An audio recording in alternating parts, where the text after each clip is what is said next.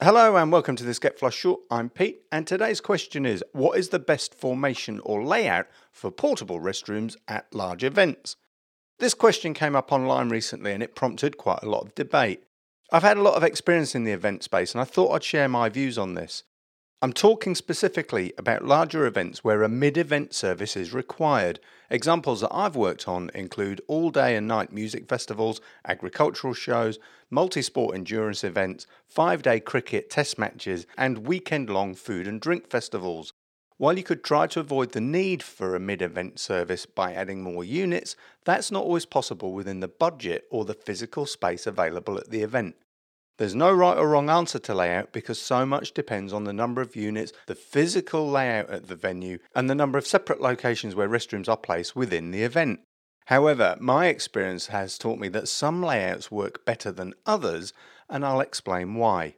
For me, there are three main layout options a long line of units placed shoulder to shoulder with the doors all facing the same way, two rows of restrooms facing each other, and a horseshoe with units placed in a curve or U shaped formation around a central plaza. I'll talk through the pros and cons of each of those options. A long straight line of units always looks really good and it works well for restroom users. People can see which units are available from some distance away. It's harder for the restroom professional to service those units because it's quite difficult to close off a long line of restrooms People will always try to squeeze past you, even if you're in the cabin, especially when they've been drinking.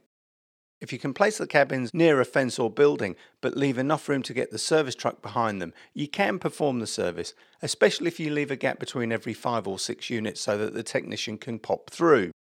Units placed facing each other in parallel rows are really easy to clean, in this situation, I would park the truck at one end, I would close off the entire line with extendable barriers, clean the first two or four units, then pull back the barriers to clean the next four. That keeps the majority of restrooms in use and it allows you to service with minimal interruption from the public. However, units nearest the open end of the row will get most heavily used, simply because they're the first ones that people reach. You need to keep an eye on that because nothing will ruin the reputation of the event faster than overflowing restrooms. The parallel row layout is also prone to people blocking the walkway, especially if they stand there talking. I like to leave at least three metres between rows so that the doors can open and people can pass by without bumping into each other. Another advantage of parallel rows is that you can place units back to back, so you can have four rows of bathrooms in quite a small footprint. The horseshoe layout is often seen as the most aesthetically pleasing by event organisers. Again, users can see which cabins are available from some distance away. However, I have had some really difficult experiences trying to perform a mid event service on restrooms placed in a horseshoe. It was virtually impossible to keep people away, and at one event we had to call on police assistance to move people along.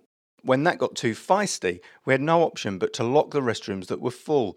After that experience, I made the decision that I won't be pressurized into placing units in a horseshoe formation ever again. The one thing to remember here is that the people with the most knowledge and experience about how to deploy restrooms at events are the restroom operators like you and me.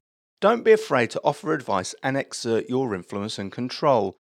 Event professionals do not necessarily understand the technical and operational requirements, especially when it comes to servicing during the event, but I'll talk about that in another episode. I've been Pete, and this has been a Get Flush Short.